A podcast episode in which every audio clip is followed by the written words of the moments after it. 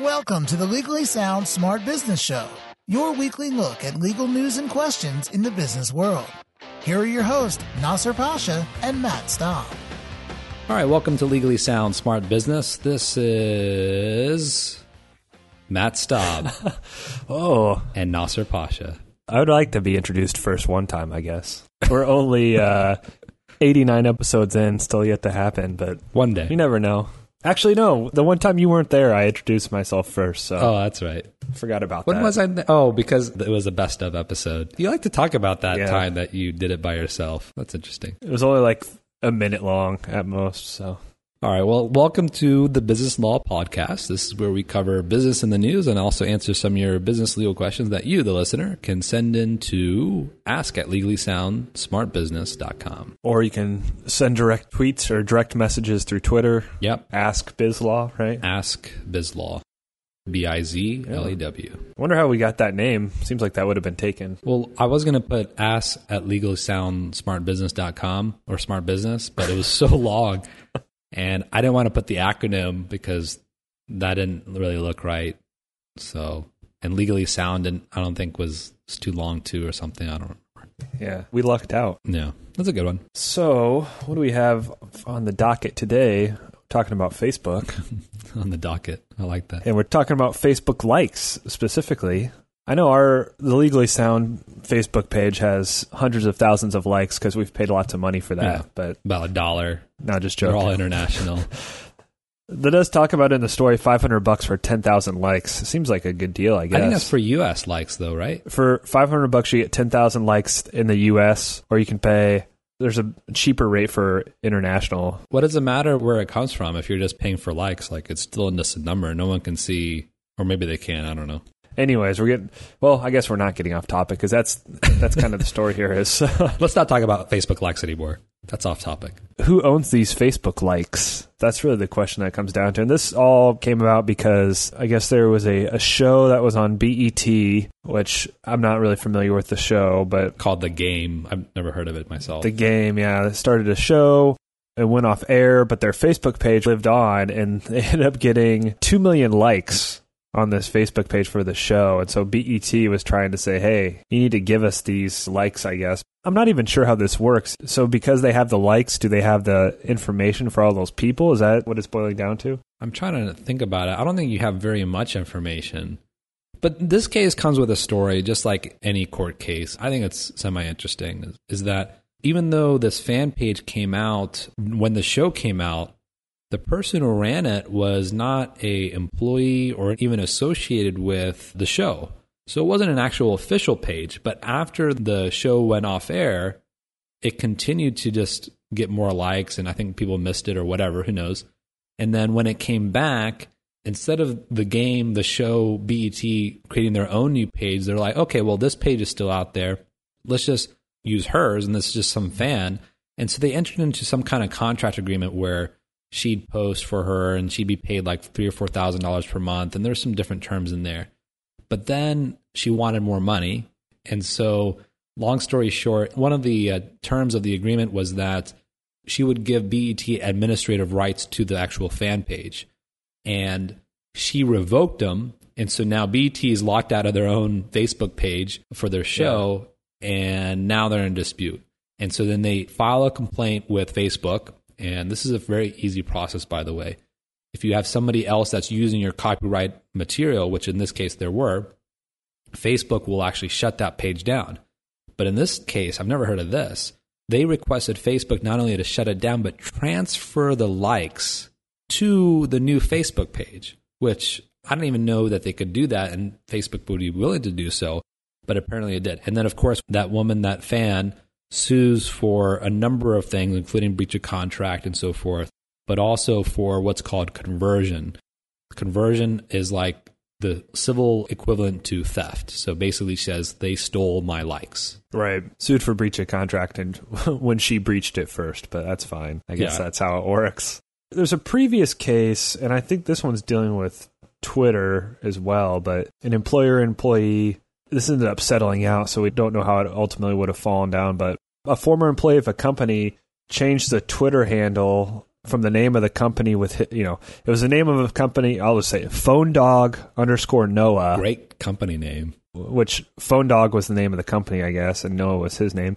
He changed it then to Noah Kravitz, which is just his full name when he quit, um, which is obviously a problem because it's the employer's Twitter that was under that. So it's an interesting topic because basically the value is in those followers, right? And usually, if the account is created within the capacity as an employee and so forth, but a lot of times what happens is people will still retain their personal account, but they use it to promote company stuff. And then it becomes a little more ambiguous. But yeah, I mean, in this situation, I imagine the employer told him to do this. So I would assume it's going to be the employer's property in this case. But it's interesting. The employer valued it at two dollars and fifty cents per follower, right? Each follower per month. But that seems like crap. I mean, we have tons of followers, and half of them are probably bots and not even real people, frankly. And yeah. I wish someone would pay me that much per follower. Uh, you know, frankly. Yeah.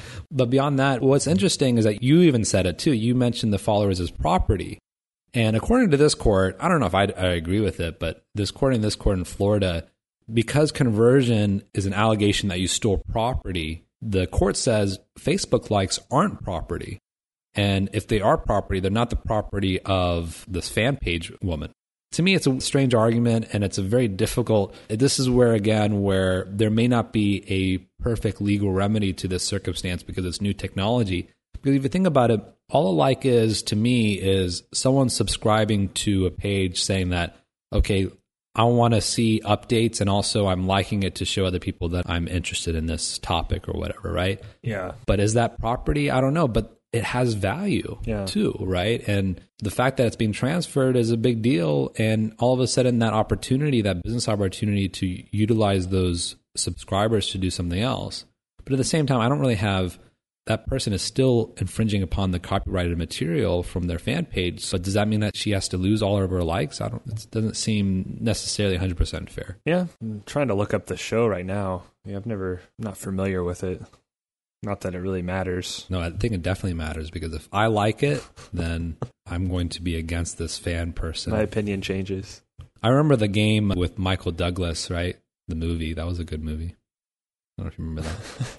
don't think it's the same thing, but no, this looks very different. This is some kind of I can't even explain it. It just seems like I tried to go to the Facebook page. It's not loading, so I don't know if that's intentional or that's interesting. Actually, oh, here's the Wikipedia page. This will tell us what this is.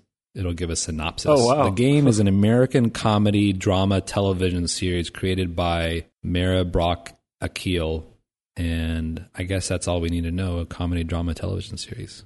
I thought it seemed like a reality show to me, but on their Facebook page right now has 7.17 million likes. So way more than whoa, way more than the 2 million. Are you serious? Yeah. That's that's a because yeah, originally had 2 million. That's a big deal. Yeah. That's about 300,000 more than we have. Yeah, I know. Crazy. Crazy.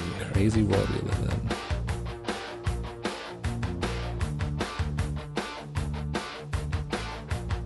All right. Well, we'll jump into question of the day. Jump into it. Who can sign off on an agreement for a specific type of entity? I'm guessing they're trying to choose what type of entity they want to be, and they're basing their decision on who can sign off on an agreement. Yeah, exactly. You know, what's interesting about this question is I don't know how many times I've seen just random people in an organization signing contracts. That's a good point. And what people don't realize is that I'm not talking about the company itself, but let's say that one of your companies has a contract with another company and some lower level employee is the one that's signing it.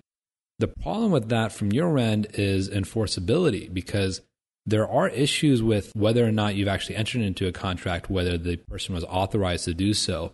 And so you kind of have to depend upon whether or not you had reason to believe that they had authority to. And when you're dealing with corporations, in general. It's only the president and vice president that's typically authorized to sign and execute such agreements, not the secretary, yeah. not the treasurer necessarily. But I mean, of course, they can actually give such authorization, and that doesn't necessarily have to be very formal in all cases as well. Usually you can figure it out. It's pretty logical. Common sense you can figure yeah. out. But you know, you look to your governing documents too. So if the articles or the bylaws say, you know, these people have authority to sign off on things, then that's what it is. And yeah, and a lot of times too, like they'll have some kind of general statement, and then the board of directors or the managers will specify officers that are authorized.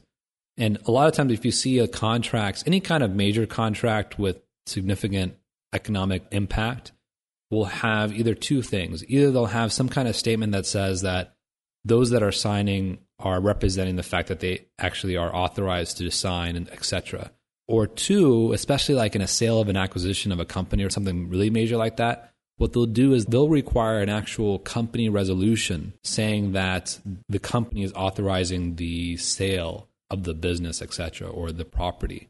And even the title companies and escrow will be very diligent to make sure that the proper signatures are there, find out who the officers are, who the shareholders are, who the members are, even in some cases where they want all of the shareholders or all of the members or all of the board of directors signing the document. And that's just simple due diligence. But as far as what the minimum is, it just depends Yeah. on the transaction. Exactly. All right. Well, I think we gave him a good answer for that one. I think so. All right. Well, thanks for joining us and uh, keep it sound and keep it smart. ah, steal my line. I don't have a line, so thanks, guys. Keep it sound and keep it smart. This has been the Legally Sound Smart Business Show with your hosts, Nasser Pasha and Matt Staub. The Legally Sound Smart Business Show is your weekly look at legal news and questions in the business world. Legally Sound Smart Business is a podcast that is intended but not promised or guaranteed to be current, complete, or up to date, and should in no way be taken as an indication of future results. No attorney client relationship is created by listening or submitting questions to the podcast. The podcast does not constitute legal advice, but rather is offered only for general informational and educational purposes. You should not act or rely on any information in the podcast without first seeking the advice of an attorney. The opinions expressed in the podcast reflect the views of those individuals and do not necessarily represent the views of any other individual or business. For more information about the Legally Sound Smart Business Show, visit legallysoundsmartbusiness.com.